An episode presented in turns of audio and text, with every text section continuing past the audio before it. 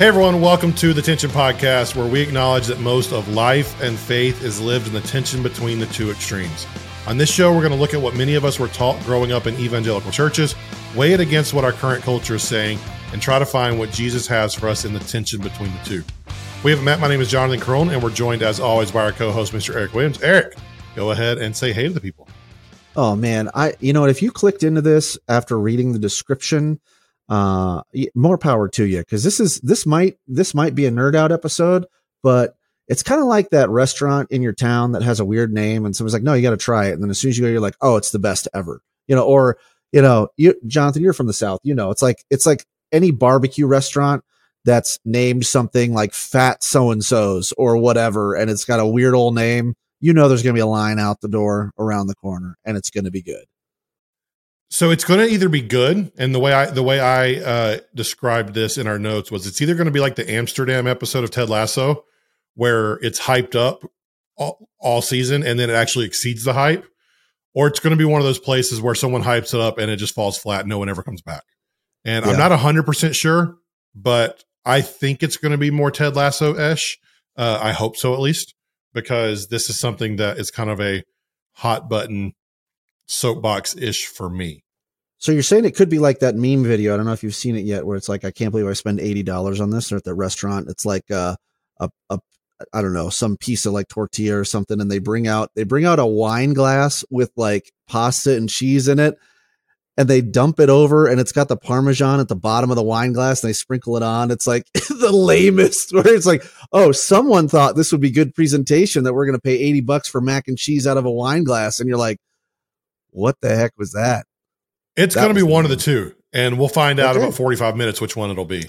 Hey, so. I still like mac and cheese, so you put mac and cheese and some parmesan on top of it. That's fine. Let's go. And this podcast is free, so you didn't even pay for it. So let's go. Yeah, it's just your time. Most of you are listening on like 1.5 speed, so it's really yeah. only going to be 30 minutes instead of 45. So, all right, let's get into it. Today's content, a lot of it is going to be pulled from a book called Misreading Scripture with Individualist Eyes by two guys named Randolph Richards and Richard James. So I'm going to do my best to credit them as we go through when I pull out their ideas, but they deserve so much of the credit for today's episode. And you should go read and buy that book. With that said, like we're only touching the the top layer stuff here. We don't have time to get into the deep depths of collectivism and what it looks like and all the things we miss. We're not going to get into kinship. We're not going to get to shame honor. We're not going to get into patronage. So if you're looking for all that stuff, we just don't have time for that today. Think of today as like a collectivism 101 class or like any of those survey classes you took your freshman, sophomore year of college where it's super surface level to see if you want to dive in more. That's what today is. And so, for those of you that are like me, just listening to Jonathan list off all those things and going like, those sound like words that I don't know what they mean. I'm going to be your, I'm going to be your guide. Okay. So you just, you stick with me on this one. Okay. You let Jonathan and the, uh, and the individualism, collectivism, 504 nerds go ahead, and then we're we'll we'll be the ones that are still drinking our way around Epcot, if you know what I'm saying. There, there are. I don't often get into the weeds of faith stuff. Like I try to live. Like I, I know the weeds. I understand the weeds. I just don't like to live down there.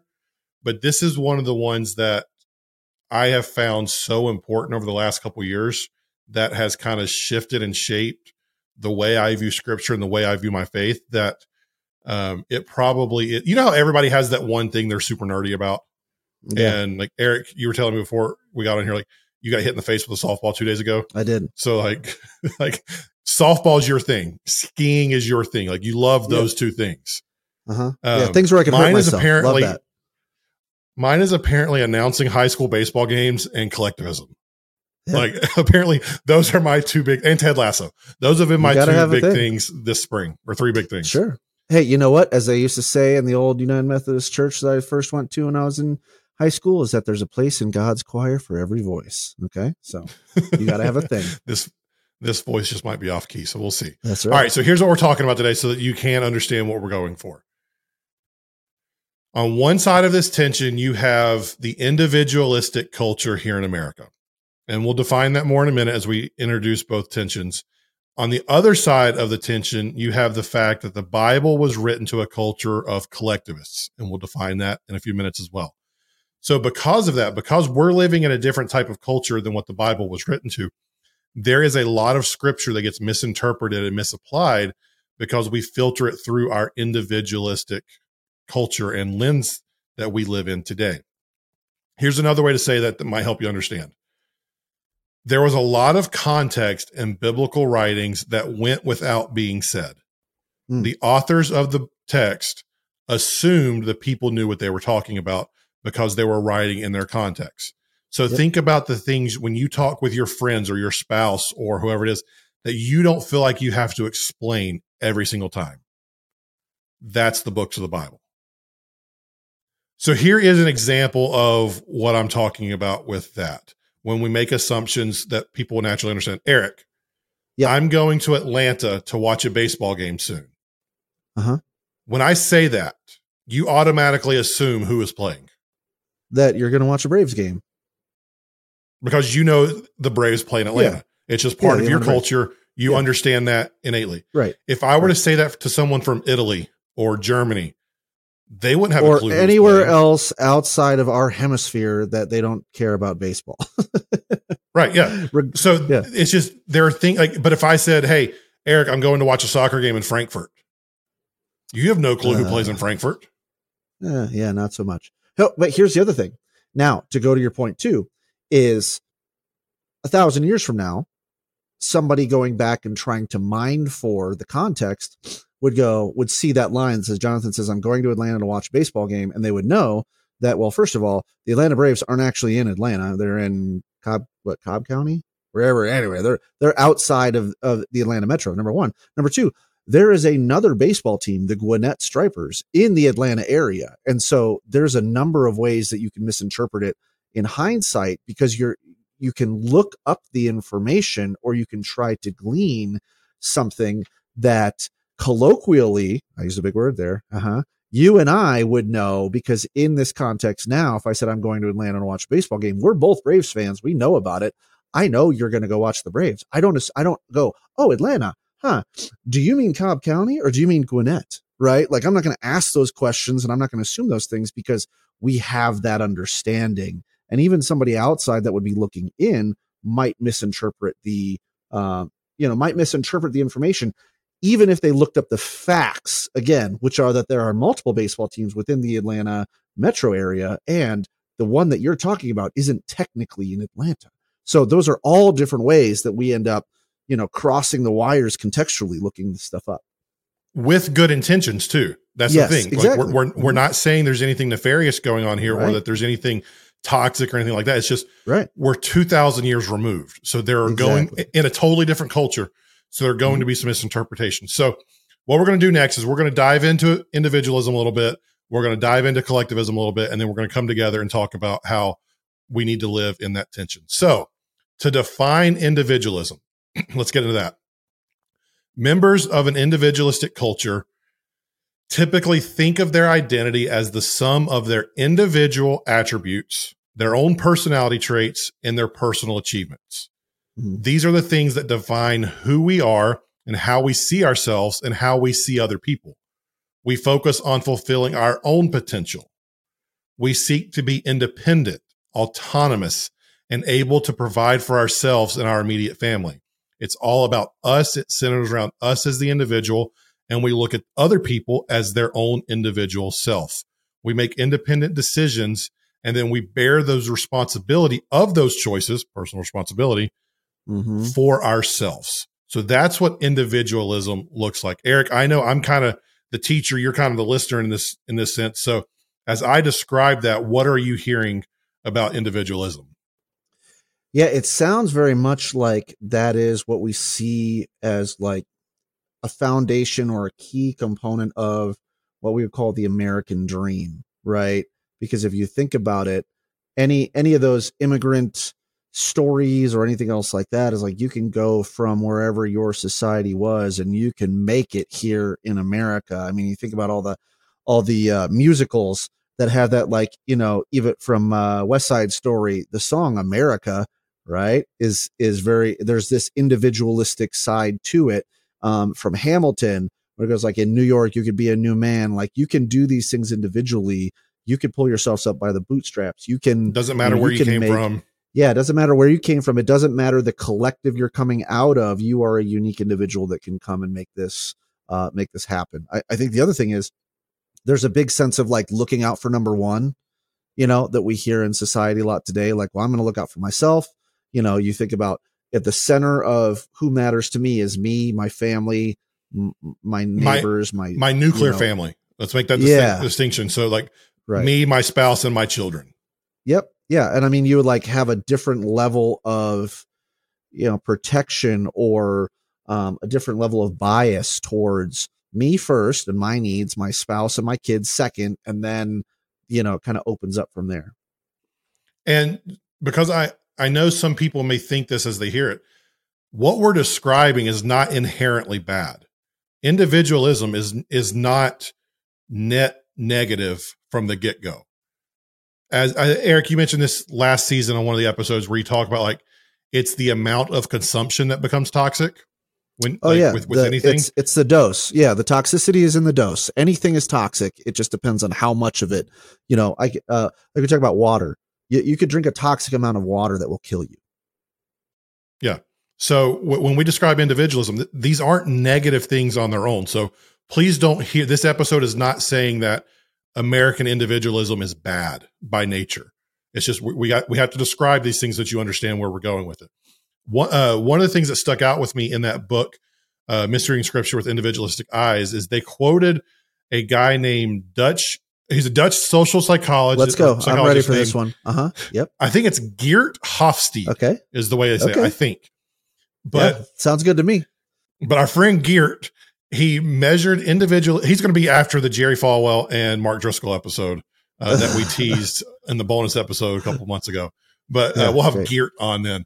Yeah, he measured individualism and collectivism across people from 53 nations he found the three most individualistic nations in the world were the United States, Australia, and Great Britain. Their scores weren't just the for, the furthest left of the global norm, they were actually more than double it. Mm. In hmm. other words, the global norm or the baseline, the standard is more similar to the ancient and modern and modern Mediterranean cultures than our western culture. Yeah. So, Eric, when you hear that idea that we are more than double yeah. In terms of individualistic, the global norm, both currently and historically, yeah. what does that say to you about our current culture? Uh, well, first of all, uh, we're number one, baby. We're number one, right? Yeah. Yeah. Screw you, other countries. Heck yeah. And I mean, you know, uh, ex ex girlfriend who's now our BFF, Great Britain. Um, yeah. Okay. Great. Cool. Australia can hang out in, to the in, and Australia, yeah, you know, we're kind of cousins. We're the fun cousins at the at the get together. You know, when you get together, family reunion, and it's like you gravitate towards the fun cousins. It's always like Canada, Australia, Great Britain. Those are the fun cousins. Everyone else is like, ah, Germany's oh, over in the corner. We're like, man, you had a weird phase a couple years ago. Yeah, you're like second cousin, third time removed. Oh, they're technically dad's cousin. Anything? No, but seriously, I I think there is this little bit of like well yeah that's what makes america the greatest nation in the world is we are unique and we are this and we are that and it's all this kind of like stuff that the other other countries would look at as ugly americanism and i forget i forget the movie but uh there, hang on, hang on let me interrupt where, you but it's also yeah. the thing that people say that's why people come here right because yep. the you can make it anywhere the individual they're leaving these collectivist cultures and coming here because they desire to live on their own and to make it themselves right and so there was this this movie, um, which I'm looking at very very quickly uh, to figure that out. Oh, oh yeah, yeah, yeah. So in, in the movie Head of State, which I think uh, had uh, um, what's his name had uh, Chris Rock in it. You know, it was like this. They were doing this uh, political. It was a presidential election thing, and the other, like the Republican guy, his his sign off was, you know, because you always hear the the candidates go, "God bless America." he said, God bless America and nowhere else, right? And no place else. so it's it's very funny, but it's like it's funny because there's a hint of truth in it where the um, the American evangelical individualistic side to our nation is like, yep, God bless America, manifest destiny, all of this sort of thing. God bless America no place else. And this sort of survey just cements it that America and those who think like us are the ones that are going to be better. And we, we've just defined better as those like us. So it's a circular reasoning that if you're like us, you're better because you're like us, you know, which is like such a logical fallacy. But, but I have to admit, like, as soon as you said it, I was going, yeah, we're number one, baby. That's right. Suck it, you know?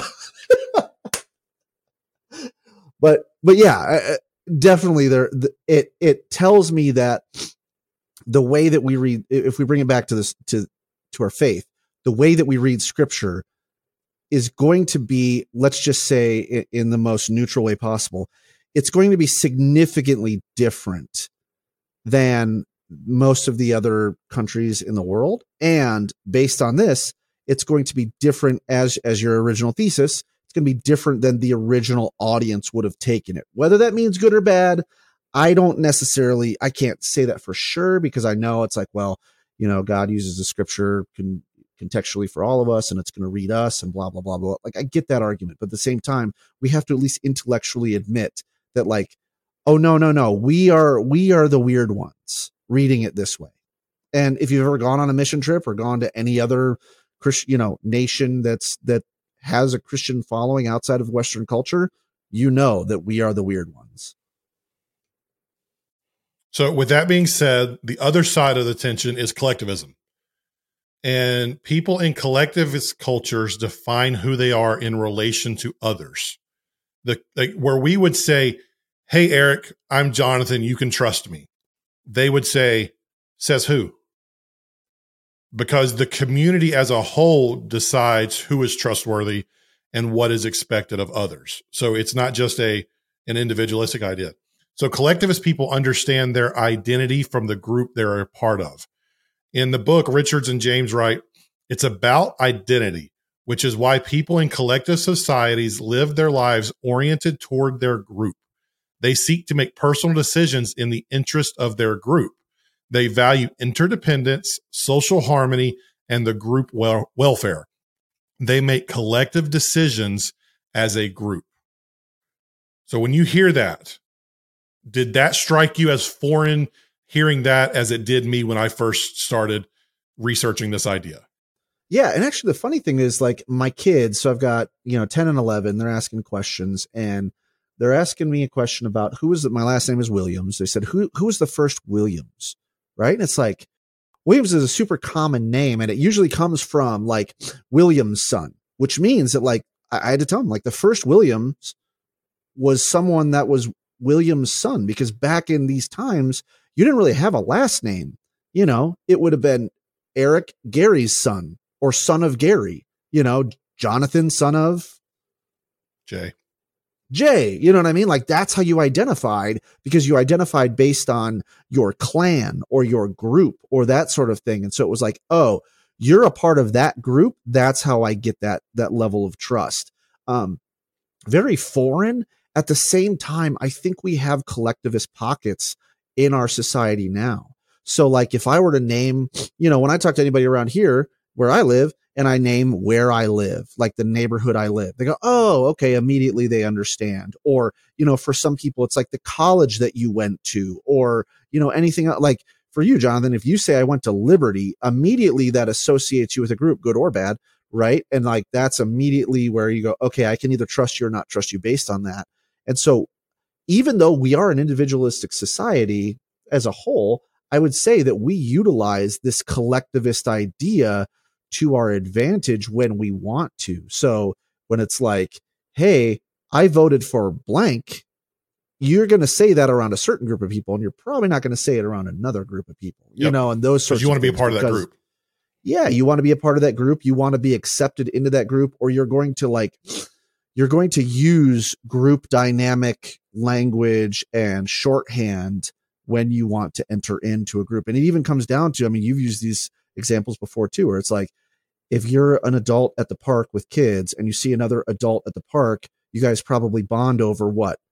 Kids, you know, because it's like, what else are we to, we're, we're talking about our kids. We need to at least that's an in that we have and then we can go from there and talk about our individual nature we start from the collective and then break down to the individual another way this plays out in our current society is in minority groups think about how we look at the black community or the asian community or whatever the local minority group is where you have or where you live oftentimes these communities you know especially the older generations inside those communities they band together and operate with the collective group at the forefront. They it's yep. almost like this is charged. I don't mean it to be charged, but they almost police themselves. There's some things within the group that like, hey, we're going to take care of ourselves. Like in my area, so it's it's not minority, it's it's all white, but there are areas in my county that are so rural that it is like the community of Westfield they're going to police themselves. They're going like the crime rate is so low there. A because it takes forever for the sheriff's deputies to get out there because they live in the middle of nowhere. But B, they take care of it themselves because Jim Bob knows Joe, and if Jim Bob's son is screwing up and doing something and messed up Joe's property, Joe's going to go talk to Jim Bob, and they're going to figure something out together without getting the law involved.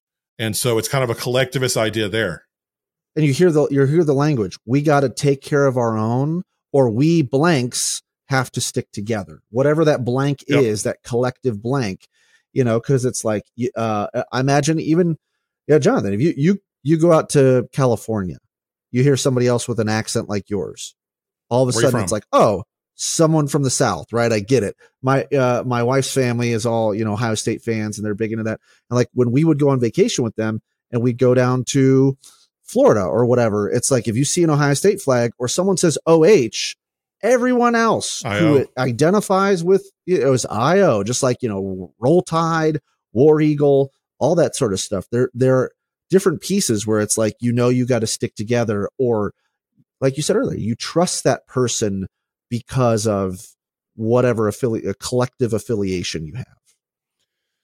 So those are examples of like collectivist groups. I want to give you an example of a collectivist culture or society, so you can kind of see uh, as we transition into the tension, the tension we live in, uh, and how the Bible was written to a collectivist society. I recently saw a video on TikTok of an American family in Japan. They were in one of the big cities in Japan, and in the video they said they kept seeing these young kids, seven, eight, nine, ten years old, riding the subway on their own, walking down the street by themselves going to the store at night on their own with no parents or adults in sight. And this kept, this was weird to them. I mean, as an American, I'm like, as someone who has an eight year old and a six year old, like, there's no way mm-hmm. I'm putting them on a subway by themselves. There's yeah. like, I don't love them walking up the street by themselves right now yeah. in our in our current culture. And so I can't imagine this idea. So these Americans asked their tour guide what was up with all these kids walking around. And the local tour guide told them that the community in that city had collectively decided that children were to be protected and valued. So it was expected that you look out for any child you saw who was doing something on their own. And they even took it to the level of certain ages and certain kids would wear these bright yellow hats. And that was so that they could be seen easier in crowds where you think like if we send our kids out, we want them to blend in so that so no one notices them. They right. want the children to be seen because it is a collective decision that, hey, if you see someone with a yellow hat, you know that's a child, you know they are to be protected. You know, if they're struggling with anything, you are to help them. You are to make sure they get what they need and they get home safely and securely without getting hurt. But that yeah. was a collective decision that was made by the people in that society because the Japanese are a very collectivist society. Sure. And what's interesting to me is I hear that, you know, as I hear you talk about that, um, and again, going through this lens of like, well, the United States or America is an individualistic society, and I think I think most of our, uh, at least the the demographic our listeners would come from, would identify with like whether you whether you would say you want this or not. Like, okay, America leans individualistic, and we saw that that survey says so. Don't we always though? hear or we tend to hear this um this romanticizing col- the collectivism of our past or the collectivism gone by because i think like you know this we're living in in a rural area or if you're in a small town or something else like that it's like what do you hear the older generation say? Or what do you hear the people that have gone from small town into big cities and they say like, "Oh man, I remember, you know, where we used to live here or when we used to be like nobody ever locked their doors." Or as a kid, I was out all afternoon or every summer I was gone from sunup to sundown and my parents didn't even know where I was. And you know, it was like yeah, that sounds a lot like what you're talking about with Japan. Like there was a more collectivist society. You know, my dad used to talk about how like the back when he was a kid, the the milk the doors were open. The milkman came into their house and literally put the milk in their in their refrigerator or their ice box and like came out. You know, it's like oh my gosh, could you imagine that today? If it, I know Amazon was was messing around with some of that technology, but geez, no. No, no way is that DoorDasher coming inside and putting my stuff on the counter. You know, not happening.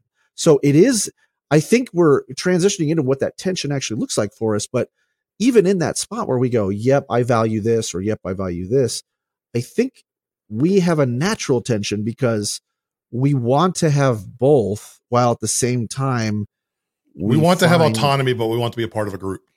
Yes, exactly.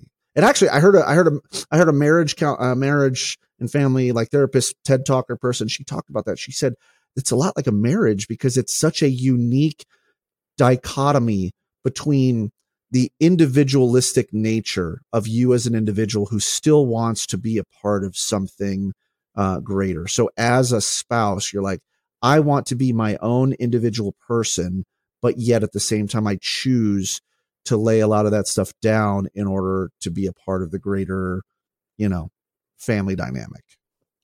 So without getting too deep into that like family dynamics thing, I do want to give an example just so if you're not following, you can pull this together. Think about the story in the Bible when Jesus stays back behind at the temple when he's 12 years old.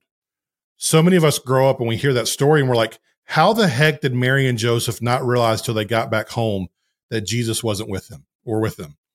And it's because the collectivist nature of their familiar units and the people around them, like they trusted the people that they knew to take care of the kids. And so there was an assumption that, oh, he's around here somewhere, he's safe, and we'll see him when we get home.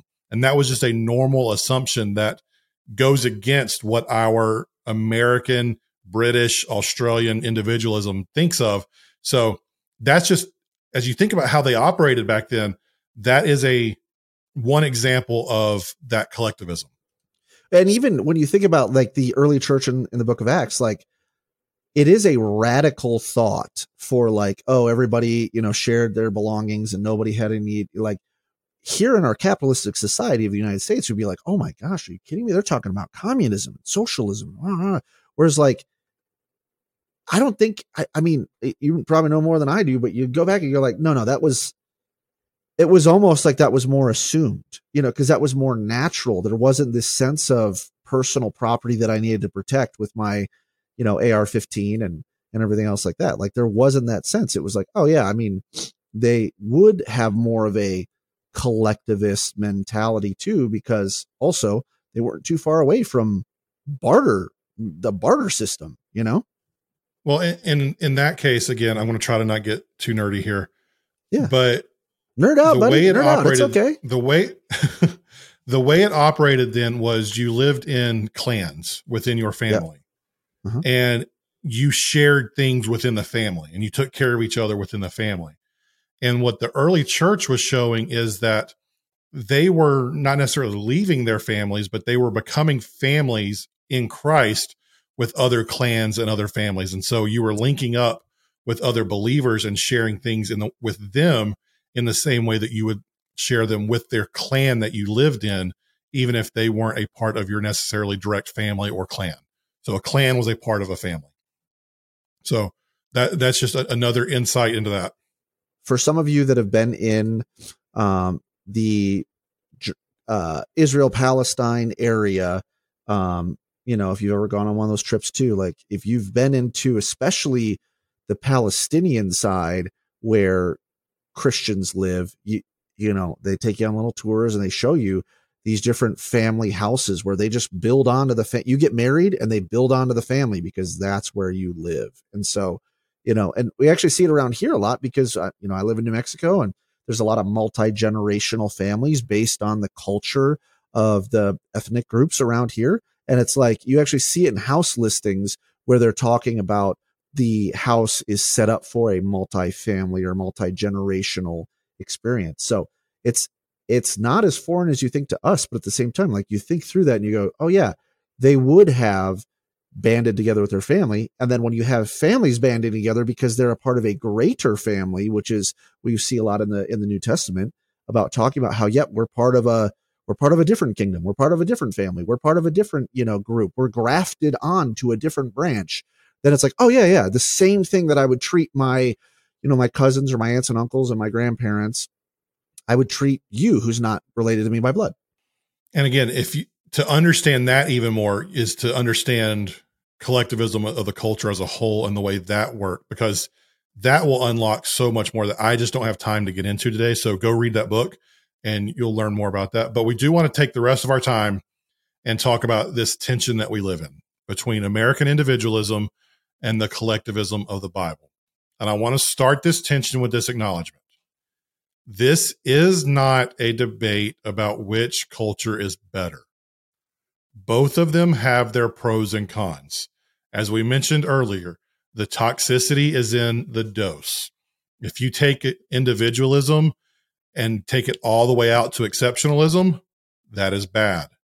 If you take collectivism and take it all the way out to communism, that is bad. So the extremes we talk about on the show all the time, the extremes are bad we have to live in a tension here.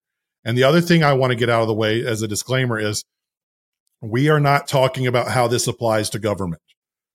You can take these ideas and apply them to government in a few different areas. We did an entire season a year or two uh, before the 2022 election that was all about politics and our faith and all and how to apply to government. So if you want politics, go back to that season. But this is not how you apply these things to politics. We're talking more about how we understand scripture and how we operate as Christians around other people.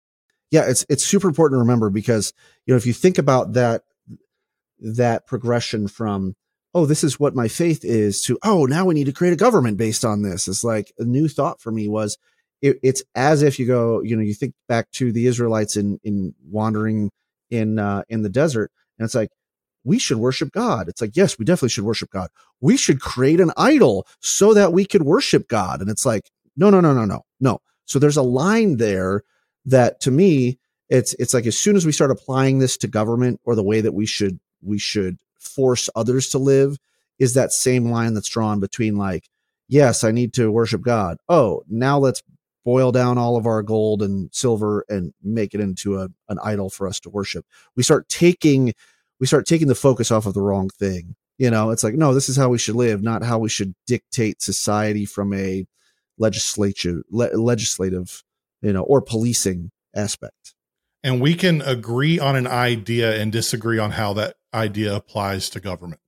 So I'm trying to get all the disclaimers out so that we can actually agree on some stuff and get moving to a better place. Yep. With all that said, Collectivism and individualism primarily describe the way people identify and think about the individual person. And there's a tension between how we view that in America and the culture that the Bible was written to. Here's a quote from Misreading Scripture with Individualistic Eyes uh, that sums it up. The Bible is a series of books and letters written by people in collective societies about the lives of people in collective societies which they intended people of collective cultures to read. The authors assumed their audiences would see collective social systems in the text. It was the air they breathed. Rarely are they mentioned, and even more rarely explicitly noted and explained. Yet these values are the background influencing the actions and decisions of the characters. These are hardly the values of our individualistic society. They are fruit of a different tree.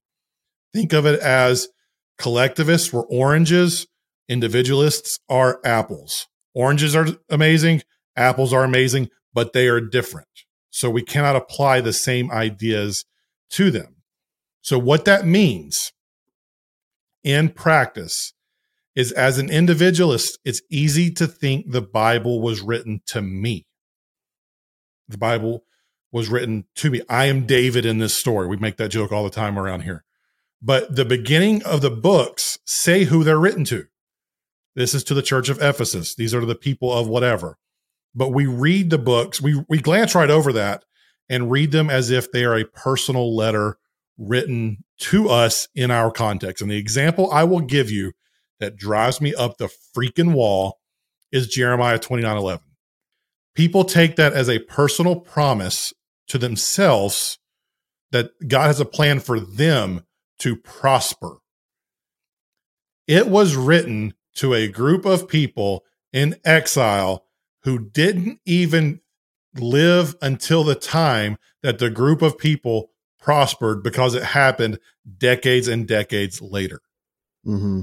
So there is a tension we have to live in to where, okay, does in theory, does God have plans for my life? Yes. Yes. Are they to prosper? Uh, are they, well, let's say this. Are they my definition of prospering? Correct. Probably yeah. Not. Yeah. Not necessarily. So there, we have to, we have to live in that tension of like, this was written to people that we're pulling principles about the character of our God that we worship. Yeah. They weren't necessarily we written directly to us. And we end up taking proof texting, you know, where you like go and you go, oh, see, see, this is it, you know, because I hear it all the time in Philippians two twelve, where it's like you have to work out your own salvation in fear and trembling. And so now it's like, oh, see, this is a personal thing, and this idea, even this idea of a personal relationship with God, is much more modern and Western than than we want to admit. Oh, that's almost like it was a segue. Did you do that mm. on purpose? Mm-hmm. I'm very proud of you for that. Like, I, I, I, I, didn't see that one coming, but it was, it was, a really good, really good segue that I'm ruining by talking about it being a segue. You know what? Every time a blind nut finds a squirrel every once in a while. so it's okay. so where Eric is getting at is that when we read the Bible in the English translation, we assume that any place there is the word you, it is talking about the first person singular version of mm. you being the individual and not the plural version of it. Yeah. I'm going to give you some examples here. I'll just give you one that, that, that really helps in this case. I'm a southerner and this is how I make sense of this. First Thessalonians 5, 16 to 18. It says, Rejoice always, pray constantly, give thanks in everything, for this is God's will for you in Christ Jesus.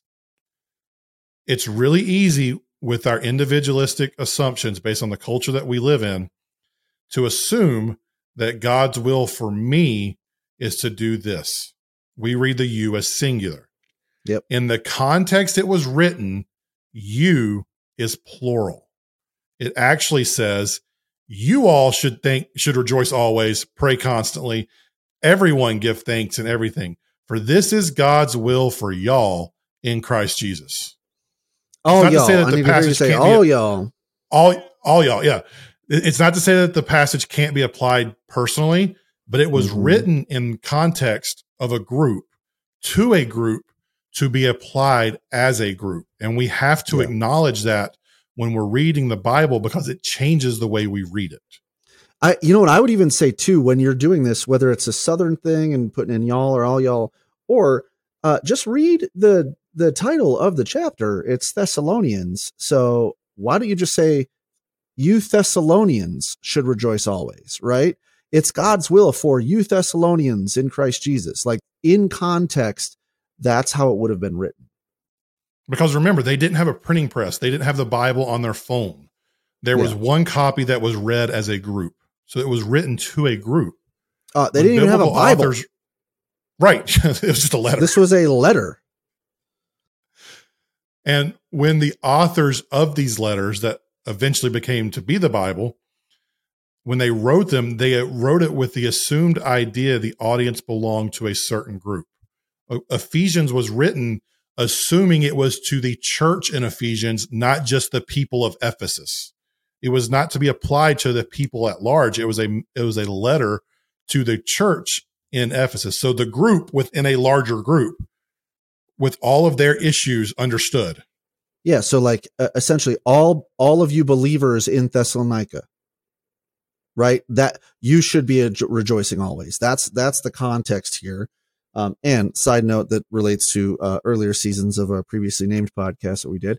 Uh, sometimes Paul would even send these letters uh, with women who would read these out loud and therefore teach to that congregation. go back and check out that episode if you want to learn more. That was season six. Um, we've talked a lot about theory, and I, I've I've given you some big picture ideas, and we're almost forty minutes into this, so I want to kind of turn to some practical application here, so that we can see how this tension and this shift in how we read things can be applied to our actual life. This is Jonathan's the version of you, for those of you that live in the South and you listen to your preacher and they say "as I close." As soon this is him saying "as I close." Okay, so just so you know, the band's going to come up in a minute, and there's going to be a pad playing below us. I I should put like some pad behind us when, when I edit this, but I'm not going to. Yeah. Okay, Eric, you mentioned a minute ago the idea of a personal relationship with Jesus being a, yep. a new concept.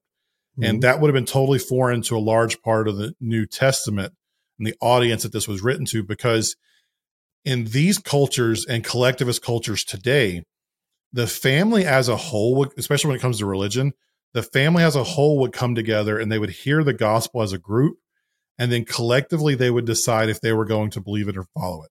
And they would defer to the elders of the group, the, and elders being those who are older, to decide, is this worth believing and following. That's why in today's culture, even sending missionaries to Japan, to places in Africa, places in the Middle East or in Latin America, it's not just going. That's why people have to go over there and learn the culture first, because the culture. Like if you just send a missionary to go evangelize the way we evangelize in the West, you're not going to get anywhere, and you're going to see no results whatsoever because it's not a personal relationship with Jesus in collectivist societies. It is things done as a family. And we see that in scripture when we start looking at it with this lens. Look at uh, Cornelius in uh, with Peter in Acts 10 when he says that your entire family will be saved. Look at Joshua in Joshua 24. I mean, this is the thing that you probably have in your Rae Dunn or your script, you know, th- thing in your living room in most areas in the South. As for me and my house, we'll serve the Lord. Like he he was talking about his entire clan, like his entire group. He's like, you guys do whatever you want, but we have decided collectively as our group, we are going to ser- serve the Lord. And that group was not two adults, two kids, and a dog. That yeah. group was mm. hundreds of people. And so yeah. It was this collective idea we were going to do this together. In Acts 16, we see the conversion of Lydia. Uh, Acts 16 15 says, and after she was baptized and her household as well. What went without being said in the story was that Lydia and her entire household, they heard from Paul and Timothy, and then they collectively decided to believe in Jesus. Two chapters later, Acts 18, we see Crispus believed in the Lord together with his entire household. They did this as a collective whole. It wasn't just a one individual person. At the same time, we do have examples of singular people coming to faith in Jesus on their own. So there is a tension that we have to look at when it comes to this. They operated differently. The audience was different than it is now. I, I think another thing to point out too is like it would be interesting, and this is just me off the cuff. So I mean, you know, as opposed to me well thought out, which never happens. But like, think through. Uh, I, I would be interesting, John, uh, Jonathan. You know, as we go through, is like as you read some of these examples, I think it was also probably given to a specific group for a specific purpose. So, like, if you think about the Ethiopian eunuch, that's one example I can think of off the top of my head where it was an individual saved, you know, converted, whatever you want to talk, yeah, coming to faith on his own. Well, probably the intent of that is to show that he was alone, because as a eunuch, you wouldn't have a family, and you would, he would, would be impossible. Yeah, it'd be impossible for you to have a family or a clan or anything else. You would only be connected to whoever it was that you served as a servant. And now that story of an individualistic faith is saying, Hey, you are now part of the collective. You are now part of, you know, you are one with the Borg. Like you are now assimilated into a bigger group, right? Whereas some of these others were giving examples of whole families um, that were being saved because that was much more, you know, ubiquitous for the time. You think about the the amount of attention that was spent in the New Testament talking about how Christ died for Jew and Gentile. Mm-hmm the eunuch would be a smaller version of that because right. it is showing that not only is it Jew and Gentile, but it is also the people that collectively we have decided are less than. Jesus died for that person too. So that person is now invited to be in with us in our group under Christ Jesus. And I think when you think about what Paul said to the Galatian church in uh, chapter three or whatever, you know, in Galatians, what he talks about, there's, you know, neither Jew nor Greek nor free nor, you know, male, female, all these, these are one Christ Jesus. He's talking about groups of, of different clans, right? Like we identify as clans of Jews, we identify as clans of Greeks, we identify as um, servants or slaves or whatever, we identify as groups of men or groups of women. And you can read this together to say he's gathering up these collective groups of other collective groups to say, hey, bring your clans together and and join in in this one, right? So we are all part of a greater clan um, together in you're all one in Christ Jesus as a collective. Um, but we read it, if you think about it, we read it of like, what do I identify individually as? Um, I'm a man, and that means like, oh, there's no like difference between man hierarchy, woman hierarchy, or you know, we're trying to say like, don't ostracize other people. Like we use that that verse to say, hey, don't make an out group. When in reality, it might be a lot more in in this in this collectivism reading of like these were groups of collective groups that come together, almost like uh, like like in the Olympics. Uh, it doesn't matter what basketball team you root for. Uh, when Team USA is out there playing, it you know in on the dream team, it didn't matter if you were a Harden, the old. It's the what makes World Cup soccer so much fun. Yeah, same thing there. Like it doesn't matter. Like you can root for your sworn enemy um, because they're still wearing the red, white, and blue, even though when they go back to their club team or their major league team, they're on the other side. You know, like I, I, I'll admit it. I'll admit it. In the World Baseball Classic, if Bryce Harper was playing, even though he is he is my like I I hate I I don't use hate a lot, but I hate him. I would root for him. Yeah. Uh, oh, I, I, almost said it. And like, but it's it's that way. I want you all listening to this so badly to go just get this book that we're talking about. But if not, like the first two chapters will completely change the way you understand this because they dive into clans and families and what that looked like. If you, the more you learn about the way families were drawn, the family of Abraham, the family of Isaac, the family of Jake, like all that stuff, uh, and the clans and the way that operate, it's going to totally change the way you look at the verses that Eric was just talking about and the context in which they were written. Moving forward, I mentioned earlier uh, part three of the close. Yeah, right. I mentioned the plural you, the, the y'all or the you all.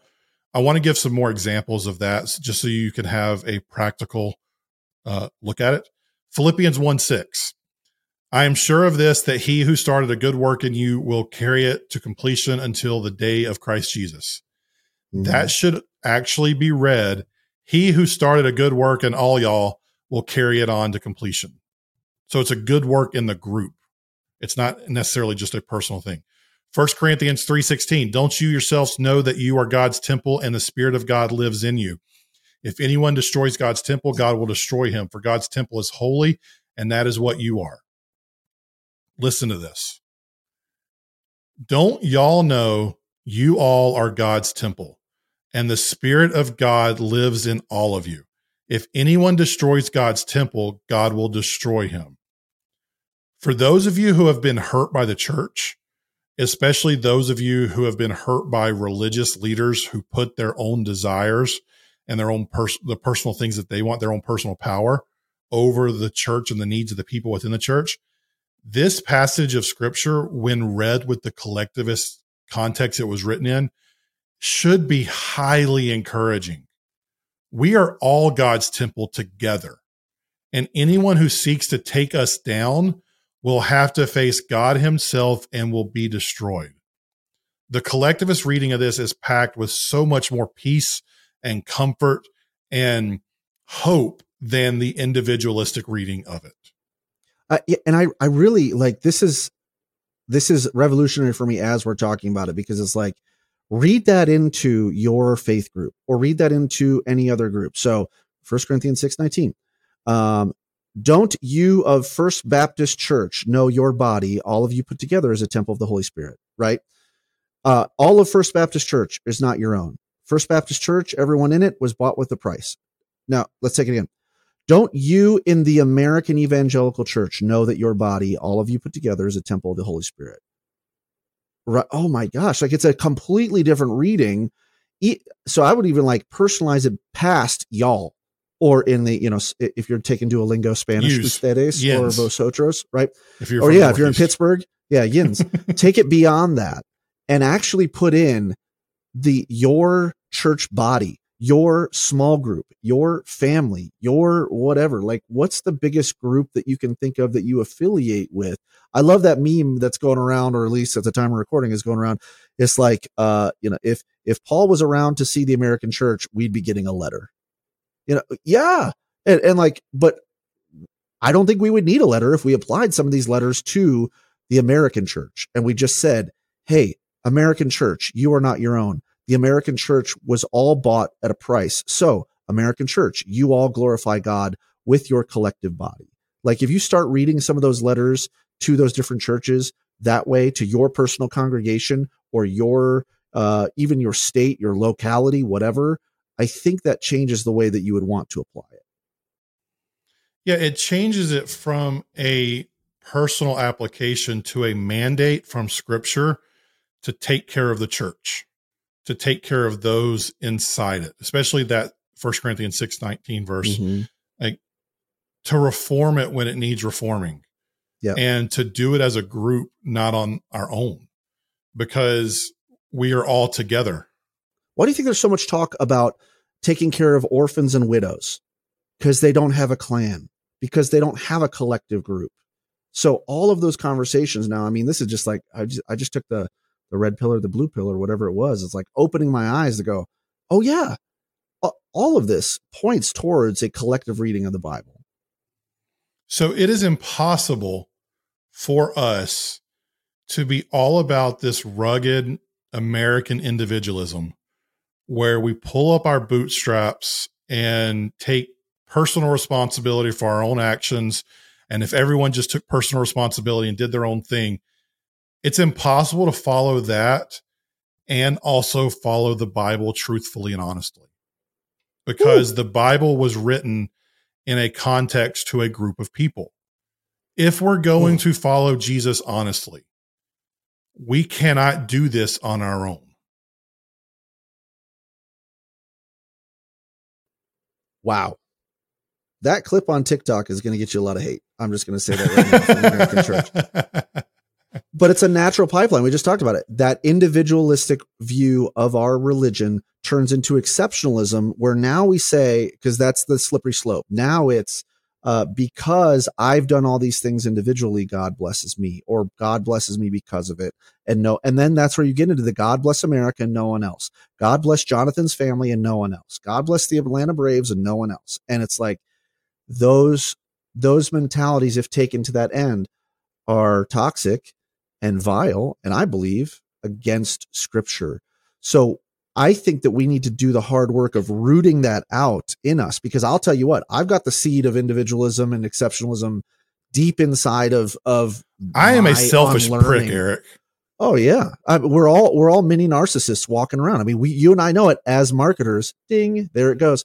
Every single person is a self-absorbed narcissist, and that's why marketing works because we're all looking to go, what's in it for me? What's in it for me? What's in it for me? Then when we take that same lens and apply it to our faith and go, what's in it for me? And then we go, okay, now how can we build structures and systems and uh, churches and um, government structures and legislation and police, uh, you know, structures to benefit me?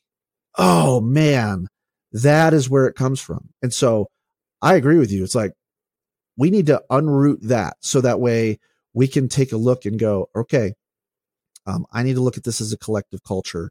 So that way, um, maybe the analogy would be like your Japan story. The people that are out there, the, the young Christians in the faith are just like the children running around and we're going to protect them. The people who are hurt are out there with their yellow hats on and we're going to look out for them and we're going to protect them. And we wouldn't dare to do anything that would violate them, that would make them less than, that would abuse them. We wouldn't look at them and say, Where are their parents? We would look at them and say, It's my job to help take care of them. And so look at those people that are around you like they're wearing those yellow hats, and it's your job to help protect them as well. I, I think that that's, that's ultimately what we need to be called to do.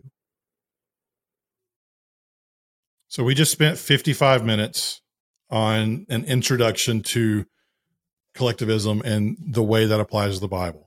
You're welcome. Go out, buy this book, read it, study things on the internet. Like, the more you understand the idea of biblical collectivism and the original context that our scripture that we read was written to, it will change the way not only you read it today, it'll bring you, I think, more hope than looking at it from an individualistic standpoint, but it will also significantly change the way you apply it to your personal faith and your collective view of the church. And we're going to get into that a little bit more next week. I'm using this as my transition to the end as the piano player does come up at this point. He's been standing on the wings waiting for me to shut up uh, for the and the kids ministry. Minutes. The kid, the the kids director. they're just, texting. They're texting, they're trying to figure. You. Like, yeah. How much longer do we? How many? How many more goldfish crackers can we shove in these kids' mouths? So next week we're going to build on this idea. Like everything this season's kind of been building up to this, but then we're going to build on this idea next week because what we know to be true is that about 40% of the people who went to church before COVID either don't go to church or now go to a new church compared to where they went pre pandemic. And so there is this tension that a lot of people are living in of, Hey, I'm just going to have my personal faith and do it on my own and figure this out. It's just going to be me and Jesus and we're going to go versus being a part of a group of believers, whether that is in a church, in a house church, or whatever it looks like. So, we're going to talk about the tension between a personal relationship with Jesus and being in a collective group following Jesus together and what you should look for when looking for a new church in this context of biblical collectivism. If you want to buy the book, we've got a link for it down in the bio on YouTube and uh, in your favorite podcast platform. If you have any feedback on today's episode or you want to ask questions or get clarification or anything like that, you can connect with us. Eric is at Eric W712 on all the major platforms. I am at Jonathan underscore Carone on them as well. You can email us at hello at tensionpodcast.com. We'll be glad to answer whatever you need with this topic because I know for many people it's something you haven't thought of before. If you like the show, do us a favor and rate us and review us wherever you get podcasts. Hit that bell, subscribe on YouTube or subscribe on your favorite podcast app so that you'll get next week's episode on Monday morning. Share this episode with a friend if you found it interesting. As always, though, thanks for ta- making us a part of your day, and we'll talk to you again next week. And I'm proud to be an American where at least I know I'm free. And I won't forget the man who died, who gave that right to who? Me. And I'll proudly stand up next to you and defend it till Ain't no doubt I love this land. Back me up. Love this land. God bless the U.S. And no one else.